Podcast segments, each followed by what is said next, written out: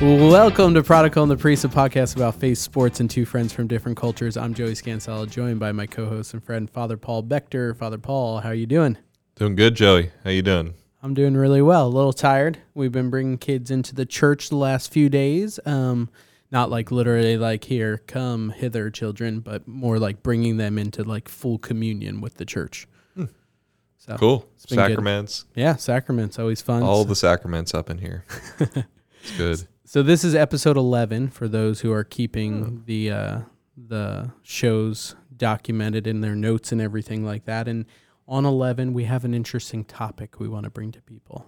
It's something that is near and dear to your heart.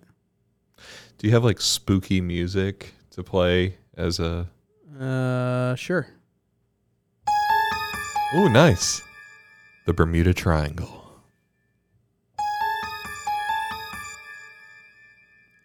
And its effect on our culture. I don't know where to go from there. Okay. Yeah, so we want to talk about the Bermuda Triangle a little bit today. Which people are like, okay, cool. Prodigal and Priest, faith, sports, neither the Bermuda Triangle. But we'll bring it around, hopefully. So Bermuda Triangle, you are from Bermuda. I am. You were not born in Bermuda. I was born in Houston. Houston. As they say. And I moved to Bermuda Yeah, they say it with a Y. But okay, you wouldn't know, not being from Houston. And yeah, I moved to Bermuda when I was 6. My family followed shortly after. Just kidding. You don't have like a laugh track to play? So this is a train wreck. Okay. So, yeah, so I grew up in Bermuda from when I was 6 until I was 18. My parents still live there. They've been there 26 years. And it is a little British island, 20 square miles. That's it. Very small. 50,000 people live there. Pretty much similar. I mean, for those who know Coppell, where we are at, yeah. It's like very similar to the city of Coppell. I think we're like 40 or 50,000 people. Mm-hmm. It's tiny, and it's its own country, but it's part of the Commonwealth of England, so it's got that thing going on. It's not close to anything. People think it's in the Caribbean, but it's 1,000 miles east of North Carolina, and that is the closest landmass to Bermuda. Just a little rock. If I had a map, I'd show you, for those who are watching on our video stream. But yeah, so anyway, I grew up in Bermuda, and one thing that we were always asked about just constantly, whenever anyone would come and visit or we would go somewhere else, is like, Bermuda. And then they would either reference the Beach Boys song, Bermuda, Bahama, et cetera, or they'd be like the triangle. And so I always just started adding like the triangle to clarify. Yeah, I'm from Bermuda. What? Like the triangle. Oh. And people immediately get it. They know. Everybody knows about the Bermuda Triangle. But I want to fill y'all in on the real story. Not the story you're going to find on the History Channel. The real story of the Bermuda Triangle. So we actually had one of our friends who owned a dive shop in Bermuda. The History Channel came and filmed one of their like conspiracy theory things. Oh, cool. And there was this dude who had devoted his whole life to designing some instrument to measure whatever the Bermuda Triangle was. And my buddy's dad, or it's actually my brother's friend's dad, took him out on a dive shop boat and with the film crew and everything. And nice. It was mostly focused on the guy in like the aviators and the bomber jacket with this instrument. But at one point, they actually panned the camera up to my brother's friend's dad who was driving this boat, and we're like, we need the perspective of a local. Like, you've battled the Bermuda Triangle your whole life. What's it all about? And he turned around while still driving the boat, and just said like the most mysterious, intriguing nonsense. It was hilarious. He totally played into it, the whole thing, because the thing is like, look, it's a giant triangle of ocean. The Bermuda itself is just the northernmost vertex of the Bermuda Triangle, which is like Bermuda, Puerto Rico, and the Florida Keys or something like that. It's a giant thing, includes the Sargasso Sea. And the Bermuda Triangle as a concept, and not just like a stretch of ocean, but as this like supernatural or something concept is actually a very recent thing. It was popularized, I want to say, in like the early 1900s. I had to do a project once when I was, this is a soft flex, but I had to do a project when I was in Hebrew school. Right. On the Bermuda Triangle. So I did a bunch of research on like the Hebrew Wikipedia of Bermuda and learned all about this book and gave a presentation. And just the research in the book was terrible. Like the whole thing's just made up. Like, yes, a bunch of ships crashed into Bermuda and sank because Bermuda is surrounded by this hidden barrier reef. You can't see it when you're on a ship coming. Right. And you don't expect anything to just be out there in the middle of the ocean. That's actually how Bermuda was discovered. Like, but what about all the planes? And then the planes. So, like, okay. Their odometers or what right, what all, word am I looking for? Their computer navigation. It's all spinning and all of that. Bermuda Triangle. Yeah. So the guy who wrote the book, like, really embellished what actually happened there. It was so somebody like me wrote the book. Yeah. It was like, he made it sound like there was no other explanation than just something mysterious and supernatural to cause this squadron of planes to crash when they were doing a test flight out of Florida. He was like, the pilot, the captain was experienced, like war-hardened or something, battle-hardened, like you know, could never have faltered in anything in like these clear, perfect daylight conditions and all the stuff. And it was, if I remember right, it was something like a training mission, and the conditions were actually quite unstable.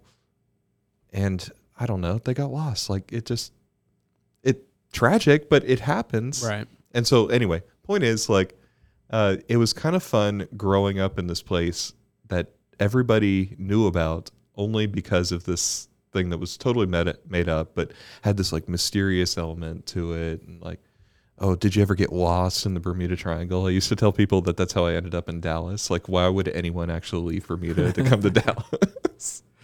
Yeah, weather-wise. Yeah. Is it hotter there? Colder?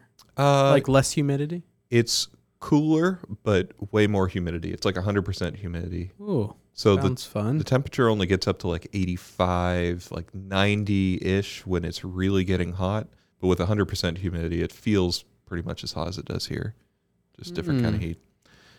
Yeah, so anyway, that's a little summary of the Bermuda Triangle, but you've actually been to Bermuda. Did you experience any triangle effects? I experienced the triangle, yeah. I think how old was I? Fourth grade? How old are you in fourth grade? What is that, no 9, idea. 10, we 11, use different grades whatever. In Bermuda.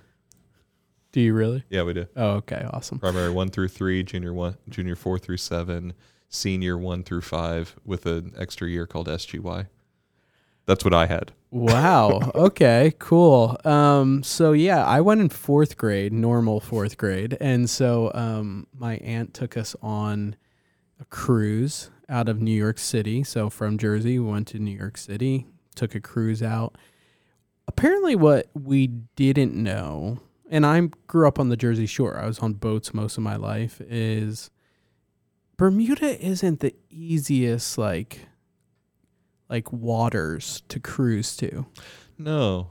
Yeah, it was very choppy. Most people were like thrown across the boat and like, okay, maybe not thrown. This on isn't a like cruise ship? Yeah, like weight, you know, like back and forth. Like a dinky little cruise ship? Like, no, it was like a Carnival like a cruise big ferry. Or something like that.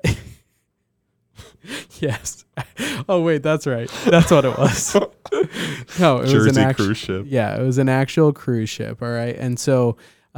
But a lot of like people got sick, and including some of my family members. But when we got to Bermuda, we're so excited. And you're right. I think in my head, I was like, oh, we're going to Bermuda. It's like right by Jamaica. And so got off, we're enjoying it. And Bermuda, besides the triangle, is known for its pink sand. Okay, that's real. That's not a myth. That's not a myth. They're contrary to popular belief, it's real. No one said it wasn't real beside you right now. So pink sand. And so me and my siblings, we were like, man, I want to take a little bit back for souvenirs. To us, a little bit is each one of us, so there's four of us, brought a gallon Ziploc bag. And I remember we like filled up this gallon Ziploc bag. We went into the water, and my sister was reading a book back on like the beach towel, and like the lifeguard came up to her and was like, "Excuse me, ma'am, you can't take like 4 Ziploc bags of sand with you." So we had to dump some out, but we did get some back. I don't know. Is that illegal? Yes. Is it? Yeah, it actually is. I don't think it was. Maybe they've gotten more strict on it. Yeah, I think in the 90s, like everything. I mean, you could just like take chunks of the coral reef back with you, probably. Like it's so highly illegal. You just like take a hammer, dive down. You're like cool. All the Bermudians who are listening are just cringing right now. They're cringing. Yeah. Yeah. Well, it is actually illegal. You can buy a tiny little bottle of Bermuda sand to bring back. Probably like $10. But you should know that there's no statute of limitations, and that they will extradite you to Bermuda.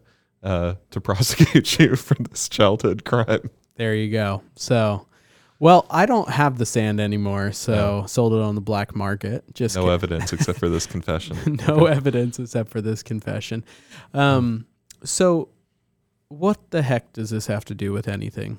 Yeah, why even bring it up? Like why initially when we're documenting in our show notes and we're talking and like Father Paul's like feverishly writing and just like, yeah, Bermuda Triangle, this will be great. This will be relevant. Genius. This is great. What is the whole point? Okay. I wanted to bring up the Bermuda Triangle because I thought like that's a kind of fun personal in to like a widespread phenomenon that we all experience, which is like I think you can make a real analogy between the Bermuda Triangle and what it's supposed to do, right? It's not a real thing, but this sort of like disorienting, dangerous effect that it has. Okay. Yeah, couldn't come up with a better word there. And to make an analogy between that and like our secular culture right now.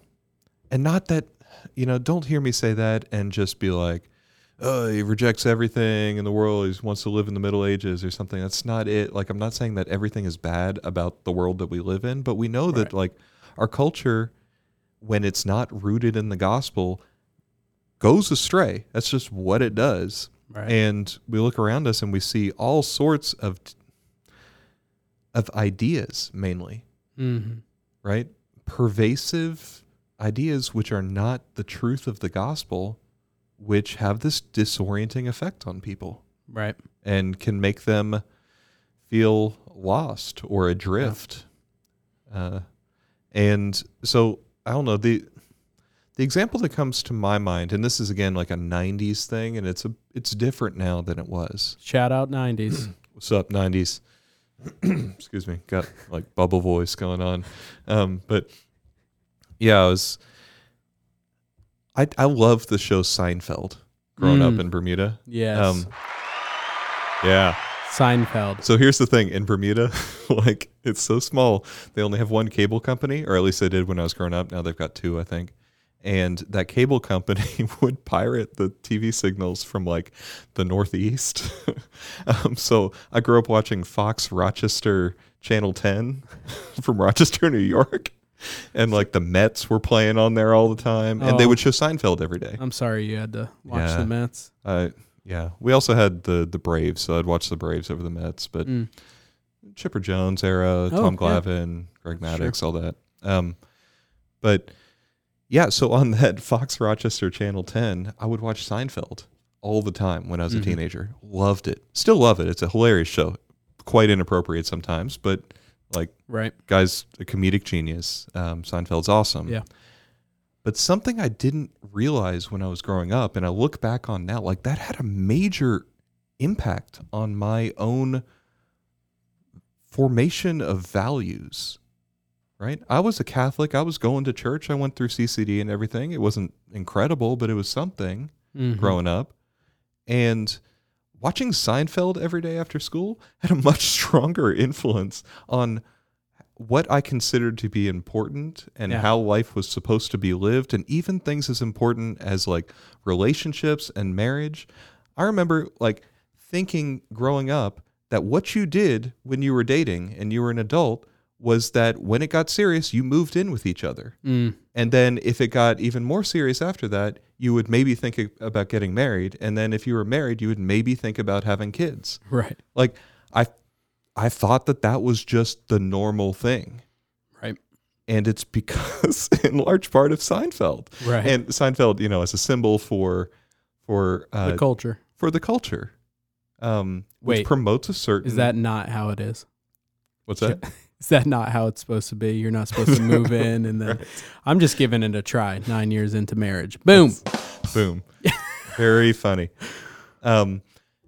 Just kidding. And love so, you, like... It was a big revelation to me when I was in college and I'd had like a much more serious personal conversion to the faith and started like actually reading and living out my faith, mm-hmm. that like all these things I just held for granted were not what our Lord teaches. Yeah. And they're not what makes us happy. Yeah. Right? Like Catholic Church teaching is the gospel is not meant to suppress anything. It's meant to free us for right. authentic love. And so our culture's so mixed up about that. And it's just, I think a kind of fun way to think about it is it's like we're living in a real Bermuda Triangle, where we're just bombarded by all these influences towards vice masquerading as virtue. Yeah. That would throw us off course. Right. And maybe even cause us to run aground and shipwreck. Right. And so when Jesus talks about being the light of the world and shining in the darkness, like that's, you can also be like the GPS, which authentically guides us through the hazards of the Bermuda Triangle. Lame, you're going to play the... Yeah, I don't know. Do I have that one? No, it's fine. There it is. Yeah. Yeah, so... I don't know. I think that's important for us to hear. Yeah. And that we know it to some level, but maybe we don't examine all of these things because, like Seinfeld, maybe they're hilarious. Maybe there's a real good mixed in with these almost truths, right? It's not the ones that are so blatantly false. It's the ones that are almost true. Right. That have that pervasive value and we don't even notice, and then they become our own values. Yeah, it's like I feel like the saints often talked about this. If they didn't, then, oh well, I am. But you know, one of the saints was talking about, you know, we picture the devil as this, you know, horny character and carrying the pitchfork and the tail and red and all this. And it's like, no, this could be the farthest thing from the truth. Like, the devil is like cunning and seductive and like all these things that like make it where it's not going to be like, oh yeah, that is terribly wrong and this is absolutely good. It's going to be on this fine line of like, is it so bad? Right. And just like slowly you find yourself walking a different path. Yeah. And you don't know how you got there. Like, I don't know how I got to Dallas. I just went swimming one day in the Bermuda Triangle and just ended up here. There it is. One of my old spiritual directors actually used to say exactly that. And he would, I want to say it's an image from St. Ignatius of Loyola. But it might be in other places too. He'd say like, no, the devil appears as an angel of light, right? Someone that looks very attractive and good and holy and virtuous. Yeah. Like those kind of things that masquerade as the good are the ones that are most powerful in leading people astray. Yeah. And I mean, man, working in youth ministry, I see this so often. I see this Bermuda Triangle of, you know, allure that it's like, oh, this is what we're going for. This is what we're living for. This is what we're going to do. And, I feel sickened a lot of times when I think about our youth and what they have to go through and what they have to live through, and really adults, young adults, everyone, but especially those in the high school, college, and young adult life right now, of just really all of this topic of, yeah, but this is what the culture does. So, I mean, come on, I don't want to be labeled a freak over here. You know, that Jesus freak, but I also want to, you know, how can you live in the world but not of the world, like John Paul II said? Yeah, you know? And like Jesus said. I guess. Yes. Yeah, because we're not in the 90s anymore, right? Like, right. Like we grew up in the 90s, right? You sort of grew up in the 80s too. First 5 years of my life, yes. And like, I don't know, it's different now. I think it's harder. Maybe that's like old man speak to look back and... No, you know. Definitely harder for somebody growing up now. And yeah, this cultural effect we're describing, this Bermuda Triangle effect, can seem so all-encompassing that it's like, even if you want to resist it, like where do you even go to get away from it? Right. What kind of community can you actually have if you like just don't accept any of it? Right. And I think that's the point, though. I think you hit on an important point to just, there's so many, obviously we could reiterate all the things that we always talk about, prayer and the sacraments and all those things, but community. You hit on something that I think that changed my life when I went to Franciscan, when I did net ministry for you at some point at UD, you know, like that communal life of people that are able to steer you out of the misdirections or like, oh, you really think this is true? Let's have a conversation, right? Let's have an actual friendship that's able to say like, okay, this is what you're doing. This is what you're thinking. This is why I'd say maybe this is not the best idea, right? Mm-hmm. What type of community are you surrounding yourself with? Mm-hmm. And I think that's huge. You know, I think it's one of the things I fear for, you know, with the shortage of priests, that priests aren't able to live as much in a community, you mm-hmm. know, of fellowship of brothers and to be held accountable and different things like that. And it's something I have to seek for as a married man to say, who am I surrounding myself with? You know, am I surrounding myself with people that are actually going to lead me to holiness or not? You know, I don't know. That just stuck out to me when you're talking. No, we need that support, and we can't think that we can do this on our own. Like, yes, we're called to be leaven and light and all this in the world, but like if the salt loses its flavor, has it finished? With what can it be salted? Something like that. Yeah. I don't know. I don't read the clauses. Bible. I'm just kidding. I want to be in charge of the drops from now on. I think I get to choose the drops. All right. I went a little drop heavy this episode, everybody. I'm just going to own it. Okay. I'm going to own my mistakes here, but no, I love that point. I love that topic. I think this is something you'll definitely hear us talking about more, especially what aspects within the culture, you know, do we see ourselves compromise? You know, we had another topic we were almost going to bring in today and we're like, no, that would lead us down a whole nother path. So especially if there's things that, you know, pop into your head from this episode, don't hesitate to reach out to us, Gmail account, prodigalandthepriest@gmail.com, on our website, stanneparish.org/PTP. or any of our Instagram or that stuff. We'd love to hear from you and love to hear any comments, any questions that you may have. So as we start to wrap up today, our segment, we always look at what you watching, what you reading, what you thinking. I'll start. I always put you on the spot first. So what are you watching? Me and my wife are watching Designated Survivor. I don't know if you've ever seen it. It's kind of like the premise that I think the State of the Union or something important was happening, and they always take one person of Congress to a safe house in case something happens to everybody else. And so the Capitol explodes, and this guy is the designated survivor and becomes the president. It's intriguing. I like little suspense, thriller, things like that. So we're watching that. I'm reading the I always get this title wrong. I started it a long time ago, never finished it, picked it back up. St.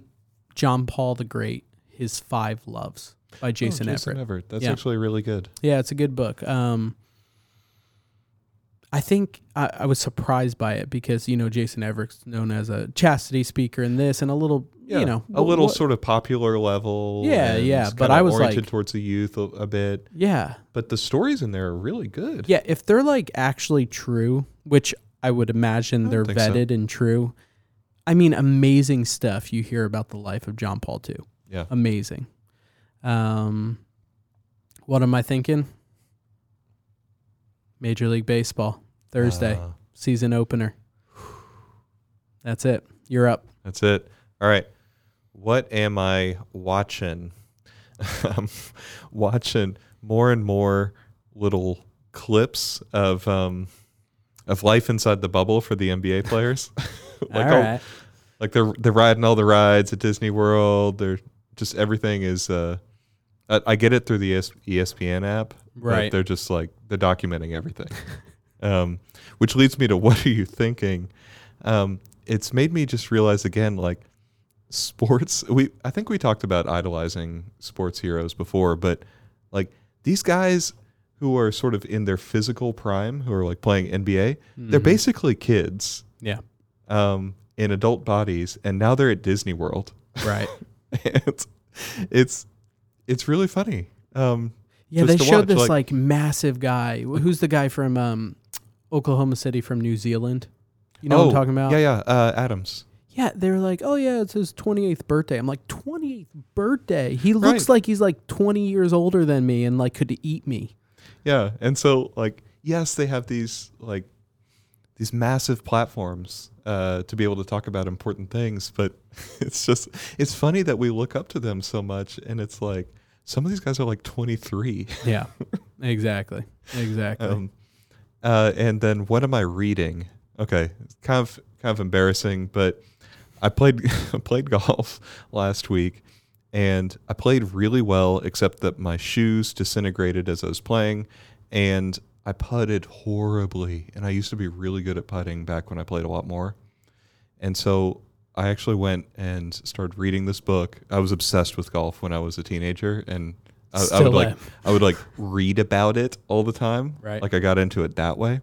And this book is called Dave Pell's Putting Bible. And I'm like, oh, I'm a biblical scholar. I can just, I can read this too. And so I'm just like picking away at that every so often nice. to bring me back to my roots as a much better putter than I am right now. Awesome. Yeah.